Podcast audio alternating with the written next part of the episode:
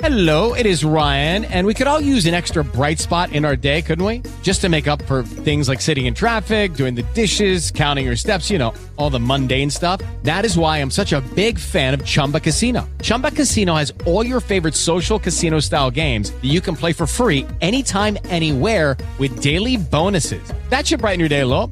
Actually, a lot. So sign up now at chumbacasino.com. That's ChumbaCasino.com. No purchase necessary. VGW Group. Void where prohibited by law. See terms and conditions. 18+.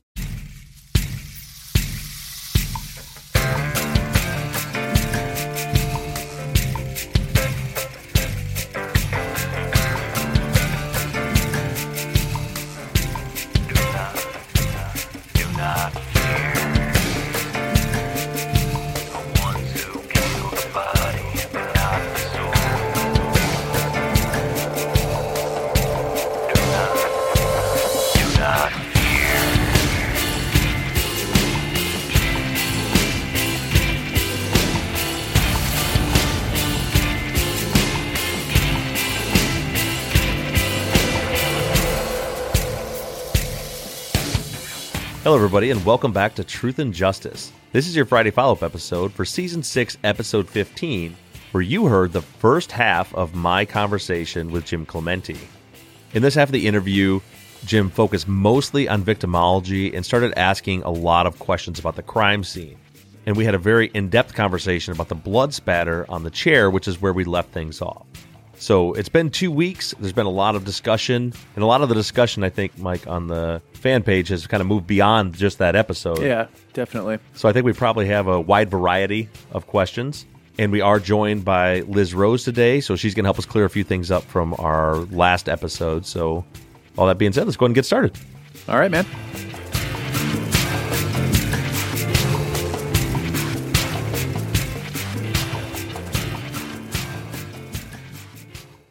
Texas Ranger James Holland is a legendary interrogator. They call him the serial killer whisperer. You can't hide those indications, and that's why yesterday I knew that he did it. But now, shocking interrogation tapes reveal how the super cop really operates. And that's why they asked me to come in, because I'm special. From Something Else, The Marshall Project, and Sony Music Entertainment, this is Smokescreen. Just say you're sorry. Listen and follow on Apple Podcasts, Spotify, Amazon Music, Stitcher, or wherever you get your podcasts. You've seen the film. You know the game. Now, Jumanji just got real.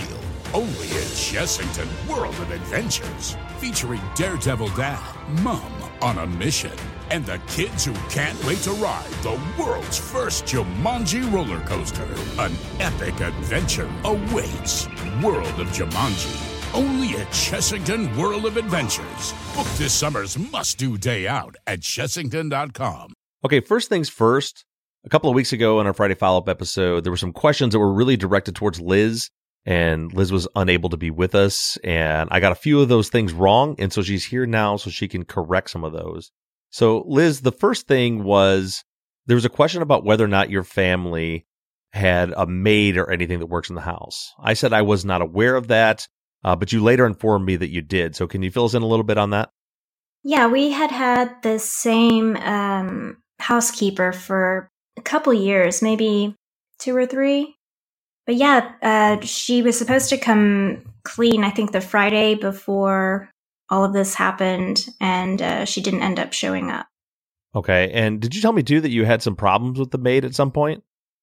Not her. I'm pretty sure it was her daughter who ended up making off with an item from my bedroom.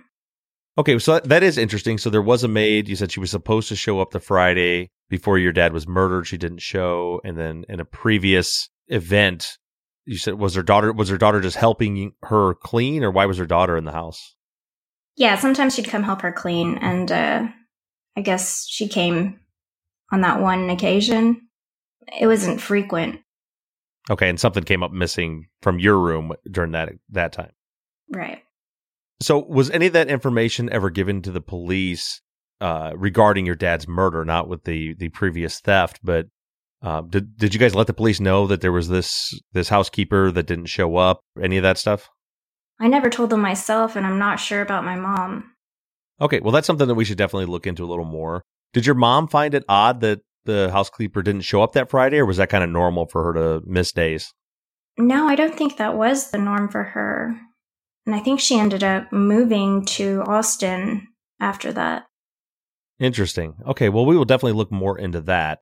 And then the other issue I wanted to correct is I had said something about the police, and I think that was during my conversation with Jim Clemente, that the police had come back to your parents' house a few months after the murder and took pictures of the safe. And you said that that was actually not the case. Right. That never happened because right after all of that happened, that was December 23rd, and we never went back to my parents' house except to move everything out of there. And I think we moved to College Station the middle of January, maybe more towards the beginning of January. So the safe came with us, and nobody ever came to the house out there. Okay, so it sounds to me, I went back and reviewed some of the trial testimony and some of the reports, and it sounds like what happened was, did you guys call them and let them know that you thought you saw fingerprints and you guys took pictures of the safe? Is that right? Right. Okay, and then you guys turned those photos over to the police? Right. Okay, so that's where the confusion was. It kind of made it sound, or at least my interpretation when I was reading the transcript, when Carzal was on the stand and he was being questioned about the safe, was that it sounded like, when Carpenter was on the stand, it sounded like they were referencing Carzal going out and taking photos because they had Carpenter analyze those photos right before the trial finally for fingerprints. But so to be clear, the police never came out and took photos of the safe. You guys as the family took the photos of the safe, and then you turned those over to the police. And then they later looked at them and said there was no fingerprints. Correct. Okay, and then from there, I guess, Mike, we'll let you go ahead and get into your questions. All right, our first question comes from Emily. I wonder if Sandy has any memories of ever using valet parking at the restaurant. Liz has said it's not the sort of thing her dad would fork out for, but I have seen reviews on the restaurant that say how annoying it is that they force you to use their valet parking. If their car was parked by valet, that could have given them access to the address, papers in the car or on the GPS, and access to the house keys, and an hour or two to burglarize a house 10 minutes away. What are your thoughts here? Well, for starters, I don't think, and Liz, you can correct me if I'm wrong, but I don't think that Los Cucos even has valet parking. I know for a fact they don't force you to use it because, Mike, when we were in Houston, you and I went there and had dinner. Yeah, and personally, I don't recall seeing a valet. We definitely didn't use one, and if there was one there, I didn't notice it. Liz, do you know if they even had valet parking at that Los Cucos? No, I've been there several times and I've never seen valet parking. Yeah. So no, I don't think valet, it's a good thought, but I don't think that that's going to help us out because I don't believe they had valet parking at that location. And again, I absolutely know that they don't force you to use it because we didn't. Ashley says, had the Melgars had any workers at the house in the months leading up to the murder? Plumbers, electricians, pest control, that kind of thing. Anyone that would work for a company that could give them access to houses to scope out. Well, we know about the maid. Liz, do you know if there was any other workers, any construction? It sounds like your dad did most maintenance and things like that himself. Do you know if there was any other workers in the house? No, not that I can think of. Because like you said, my dad took care of everything on his own. Okay. Locker asks, was Sandy using her cane at Los Cucos? Do you know if your mom was using her cane when they went to dinner? It sounded to me like she only used her cane when she was having a bad day, and that happened to be kind of a good day. So do you know the answer to that? I'm not sure. I know that the usage of the cane increased as it got colder outside, but I'm not sure about that night in particular. Okay. Melanie says, was there any mention during the trial about when the prosecution thinks Sandy would have slept? Yeah, I saw this question, and basically they're saying, if you listen to a lot of Colleen Barnett's interviews and other people that were a part of the state's case, when they interview or talk about the case, they all say the same thing. It's kind of this theme that goes out through all of them, which is, well, sure, she didn't have any blood on her, and she didn't have any bloody clothing on the scene or anything like that, but she had 14 or 15 hours to clean up. And so this question was regarding, if they think that she spent the whole 14 hours cleaning up, then when did she sleep? And it's a good point, but I think that there's their easy argument for that is just to say that she didn't. I mean, obviously, you all know my opinion of the thing is that the whole idea of her staging this is ridiculous based on the evidence that we have now. But yeah, it's a good point. I mean, basically saying if she couldn't have cleaned up and not slept, so it had to be one or the other. All right, Julia says, how many games of cards did Corey actually lose? Did you guys ever end up having those nachos? Any Jabberwocky sightings? In all seriousness, hope you guys had a great time at beer camp. Who's that from? That one was from Julia. Julia. So Corey lost a lot of cards. We never did see a Jabberwocky. Right. Or Academy Award winner Nicolas Cage. Never happened. Right. You're welcome, Thomas Finch. And what was the last one? We did enjoy some nachos. Corey did not wake up for his nachos. Yeah, that was a great time. Yeah, and this is all based off of the people that were following us along on Instagram during our beer camp vacation. And this seems like a good time to go ahead and take a quick break for an ad. So we can get back to some serious business here. Hello, it is Ryan, and we could all use an extra bright spot in our day, couldn't we? Just to make up for things like sitting in traffic, doing the dishes, counting your steps, you know, all the mundane stuff. That is why I'm such a big fan of Chumba Casino. Chumba Casino has all your favorite social casino-style games that you can play for free anytime, anywhere with daily bonuses. That should brighten your day a little. Actually, a lot. So sign up now at chumbacasino.com. That's ChumbaCasino.com. No purchase necessary. VGW Group. Void where prohibited by law. See terms and conditions. 18+. Lucky Land Casino. Asking people, what's the weirdest place you've gotten lucky? Lucky? In line at the deli, I guess? Aha, in my dentist's office. More than once, actually. Do I have to say? Yes, you do. In the car before my kids' PTA meeting. Really? Yes. Excuse me, what's the weirdest place you've gotten lucky? I never win and tell. Well, there you have it. You can get lucky anywhere, playing at LuckyLandSlots.com. Play for free right now. Are you feeling lucky? No purchase necessary. Void where prohibited by law. 18+. Terms and conditions apply. See website for details. Heather says, do we have a list of places that the Melgars had been and things they might have done in the 2 weeks preceding the murder? Not that I know of. I mean, most of the victimology that was looked into by the police, which was little to nothing, was just based around their events that night. And they were, you know, and they weren't really using that information as victimology, where we, you know, in the case summary that I sent to Jim Clemente, you know, I had 6 pages on victimology on that for, I mean, everything that we possibly knew about it. And that's because we're looking at their risk factors with them as victims. In this case, they didn't really do victimology. They traced the steps that night because they were looking at Sandy as a suspect. I don't know. You know, one thing that was kind of left out of victimology, it was in my report to Jim, but we didn't really talk about it on the podcast, was there was a bit of a conflict going on with a renter. Liz, wasn't there someone who was in the middle of being evicted or something like that? They were about 3 months behind on their rent. Yeah. And was there any conflict between them and your dad or your mom about that? Well, they weren't too happy when I called them and asked them what was going on and why it had taken them so long to catch up. You know, they tried to tell me that my dad had told them that they could live there rent-free for as long as they needed.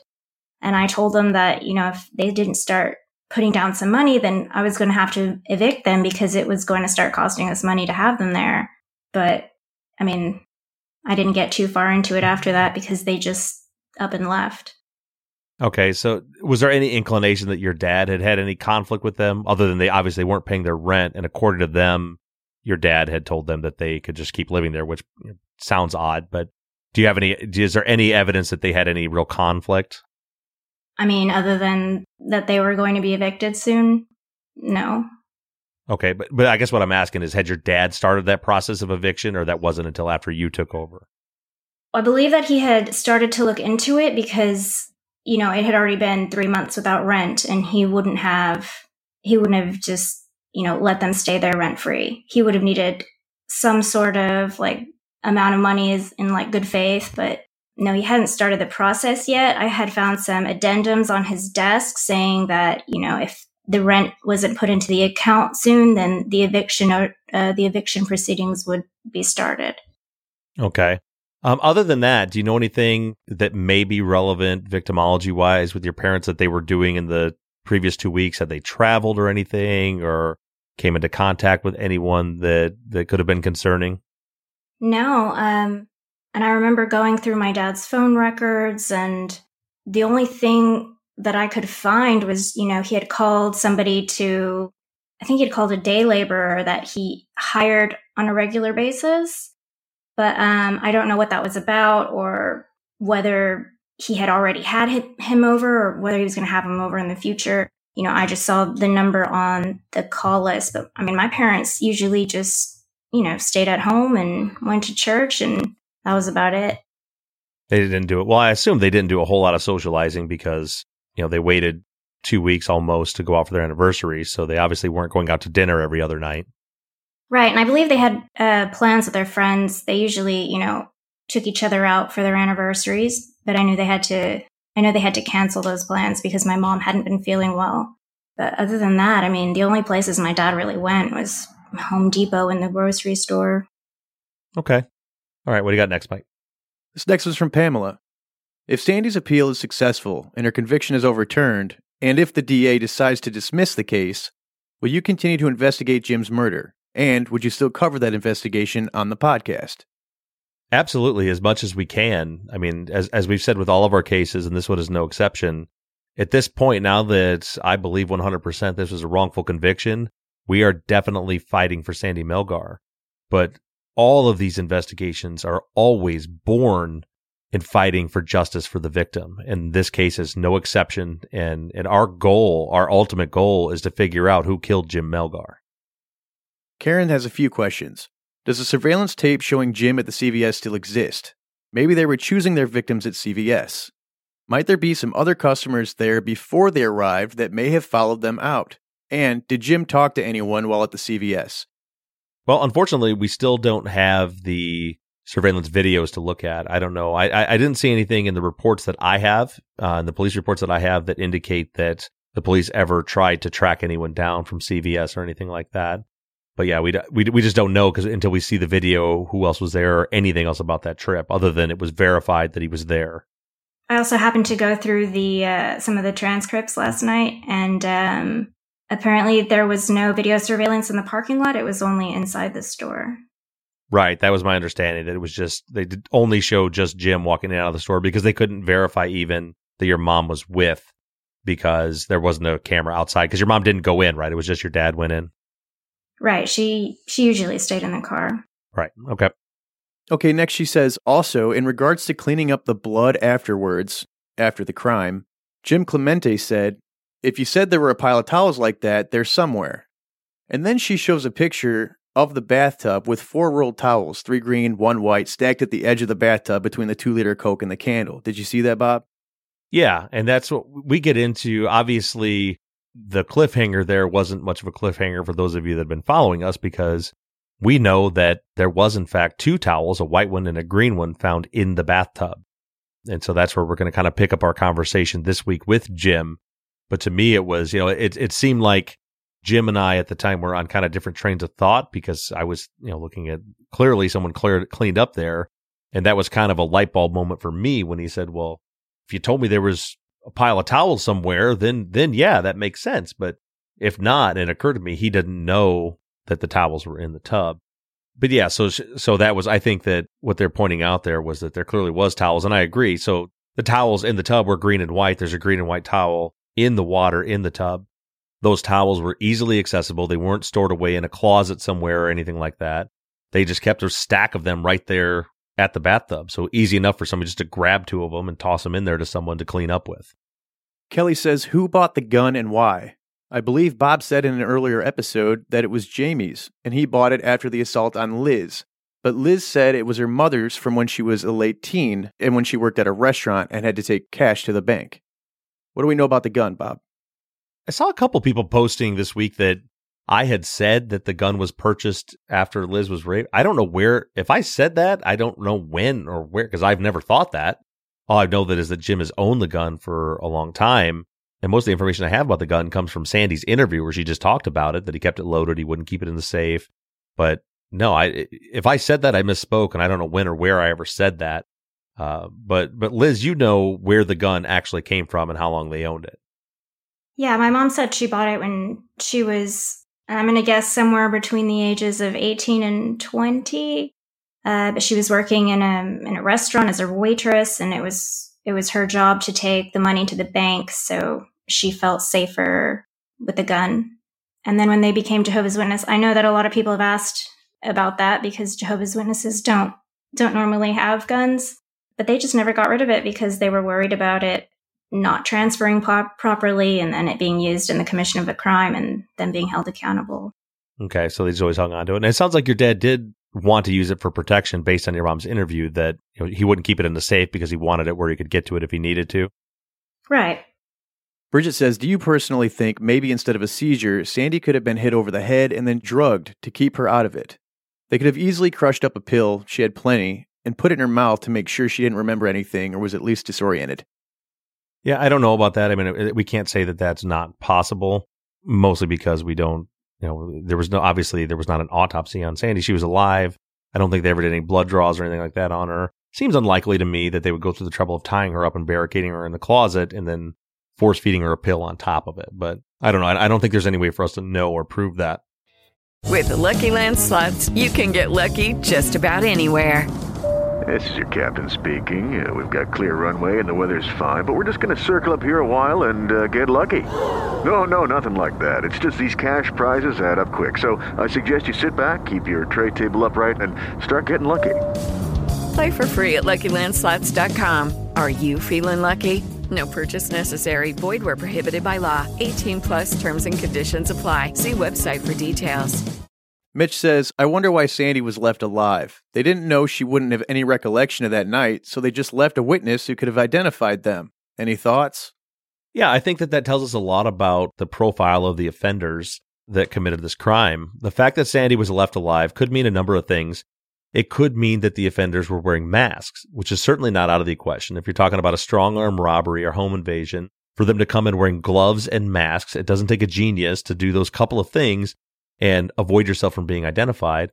Or it could also mean that the offenders do not have a known personal relationship to the victims. Meaning, if this was someone that the victims knew, if this was someone that Sandy knew personally, and they weren't wearing a mask, there would definitely be a concern that she's going to identify them because they have no way of knowing that she was going to have a seizure, lose her memory, wouldn't remember any of this. So I think it indicates one of those two things, is that either they don't have any kind of connection or known personal relationship to the Melgars, or they were wearing a mask and gloves, or a combination of both of those. Liz says, Bob seemed to pretty quickly dismiss the other risk factors for Jim related to his job and work. Just curious how well this has been ruled out. I've heard it touched on in an earlier episode, but nothing in depth. Yeah, it's not that we're ignoring any victimology or risk factors that involve Jim's work. It's just that, other than the little bit we just discussed earlier with the renters, just nothing's been identified. We've just never identified. No one has come forward from the school, any of Jim's coworkers. And of course, this was the job of the detectives back then, to search for issues like this in Jim's background and victimology. And I don't know if they ever did or didn't.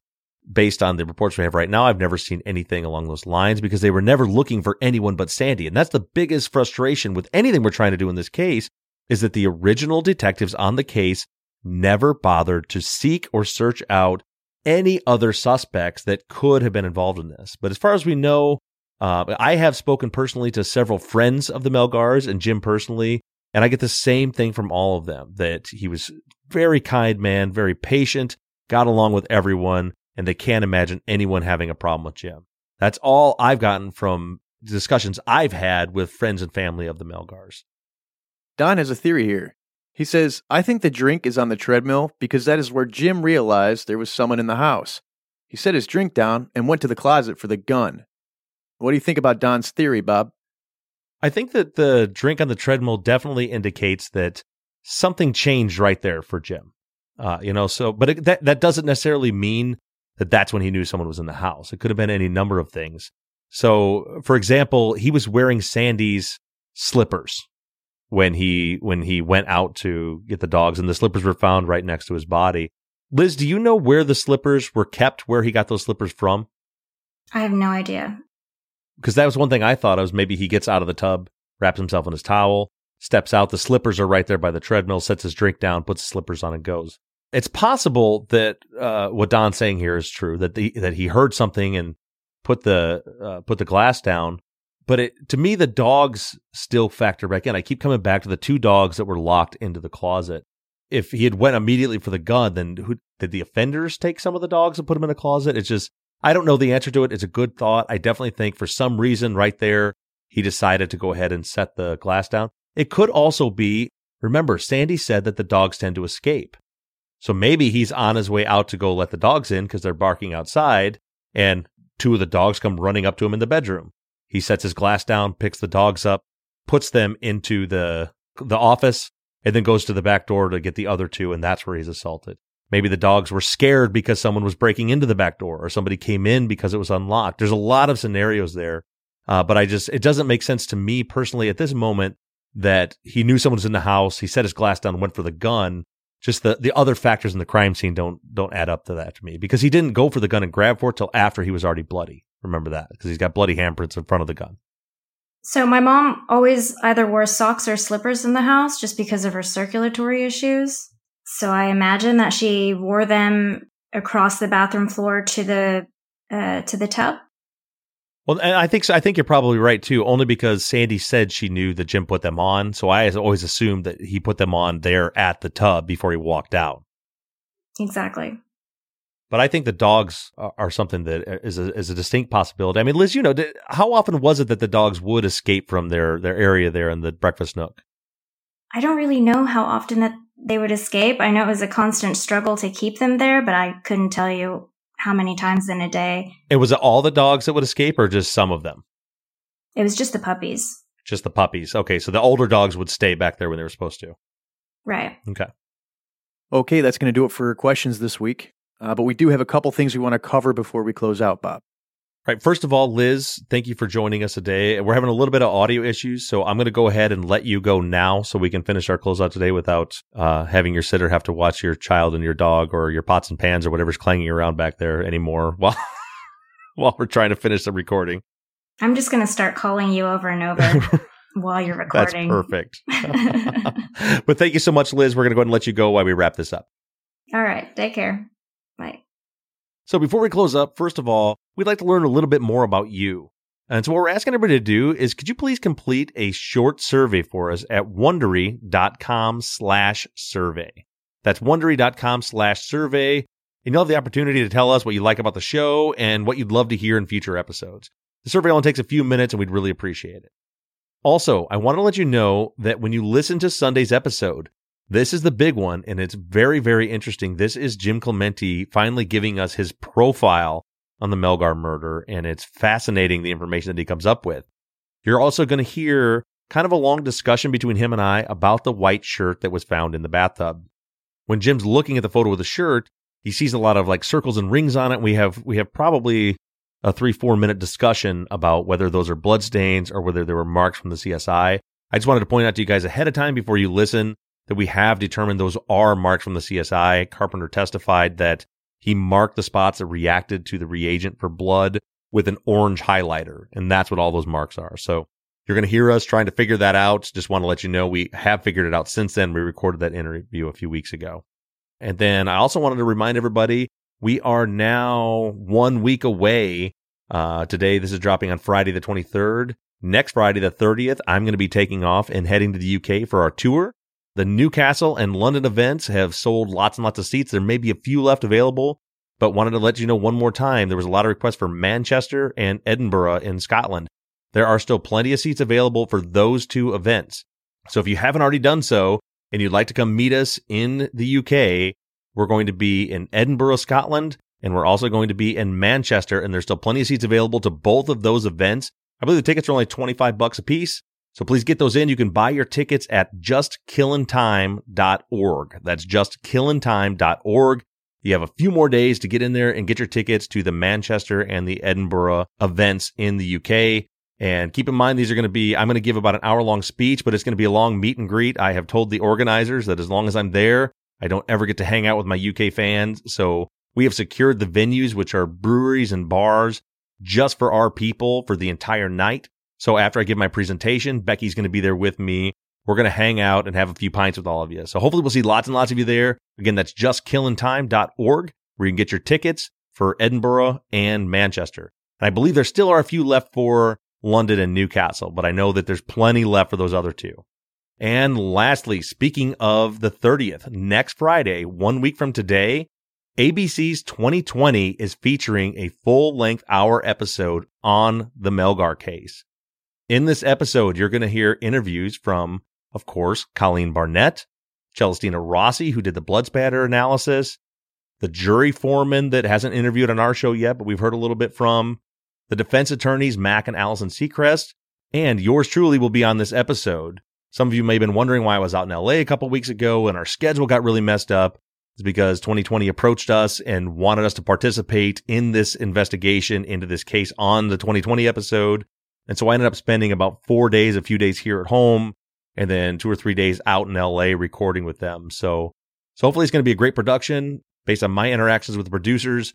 It sounds like their goal is to tell the full and the whole truth. So make sure you check that out. There could be listening parties all around the country. Maybe some people could do some Facebook Live on the fan page. I'm hoping that I'm not on an airplane on my way to the UK because I don't know when our plane tickets are at the exact time it's airing. But that'll be next Friday night, the 30th, 2020, on the Melgar case.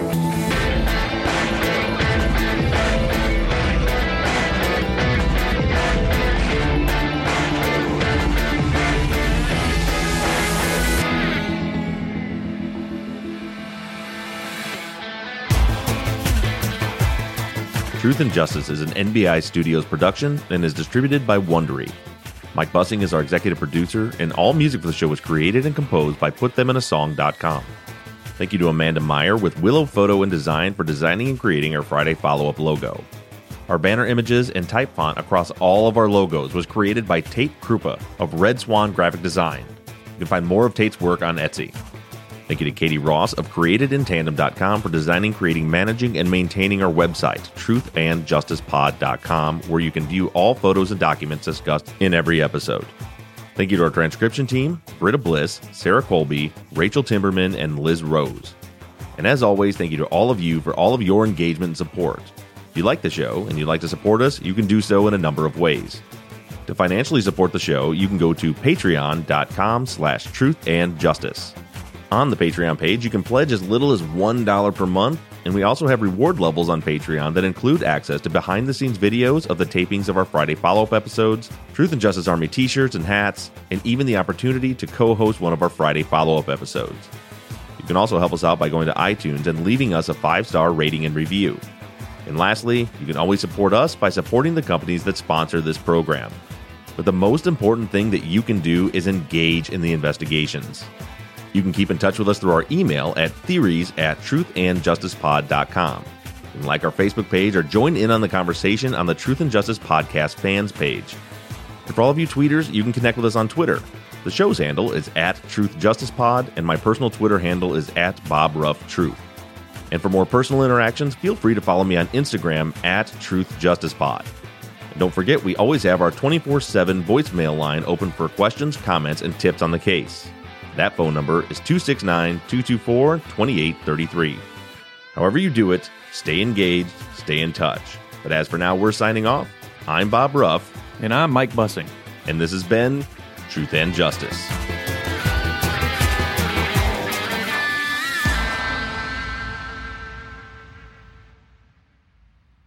Liz? No, she can't hear you. What's she doing now? I'm getting that. Liz, can you hear me? Liz. What the fuck? No. Liz.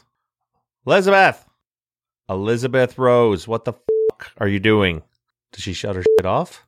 Hello? Oh, she's fucking killing me. She hung the phone up. That's what it was. Damn it. You're such an asshole. Please, Elizabeth, clap 2 times. Oh, those were some good ones. You took some clapping lessons? So I think we could probably have a mix-max of questions. So I think we probably have a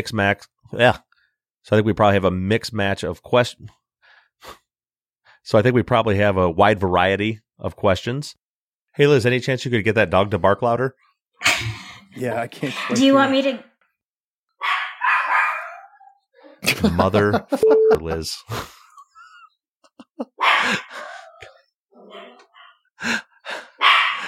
God, please stop it. Please, the dog. Liz, please, are you there, Liz? I'm here. Can you please make the dog stop? Which is made with premium cotton called Pima, which I probably pronounced wrong. And then 5 seconds of silence, and then back to the content. Okay, Liz, we're back on. We're back on, sister. Ready to rock and roll? Mother. No. Jesus Christ, Liz. I haven't done anything. I haven't done anything. I'm sitting in my room quietly. Someone is banging a pot or a pan on the ground. Okay, let me go. What are you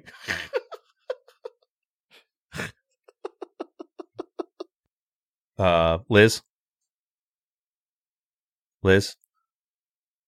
Please don't close. Liz, can you hear me? Oh, God. Oh, God. Oh, God. If she shut the... Please tell me. Please tell me she didn't shut off her. It's uploading. It's uploading. It's uploading. Okay. Here we go. And I can jump back to this to finish this up. Here we go. Much better now. I'm even going to... Could you hand me my headphone back, Mike? This is awful. Could you hand me my headphone back? Your what? My headphone jack! Oh, your jack. Oh. Please, Mike. No, my headphone jack. I need my headphone jack back. Please. Just go. Oh, mother. Oh, man. I'm so unhappy right now. I know. You have a lot of work to do in front of you. So unhappy.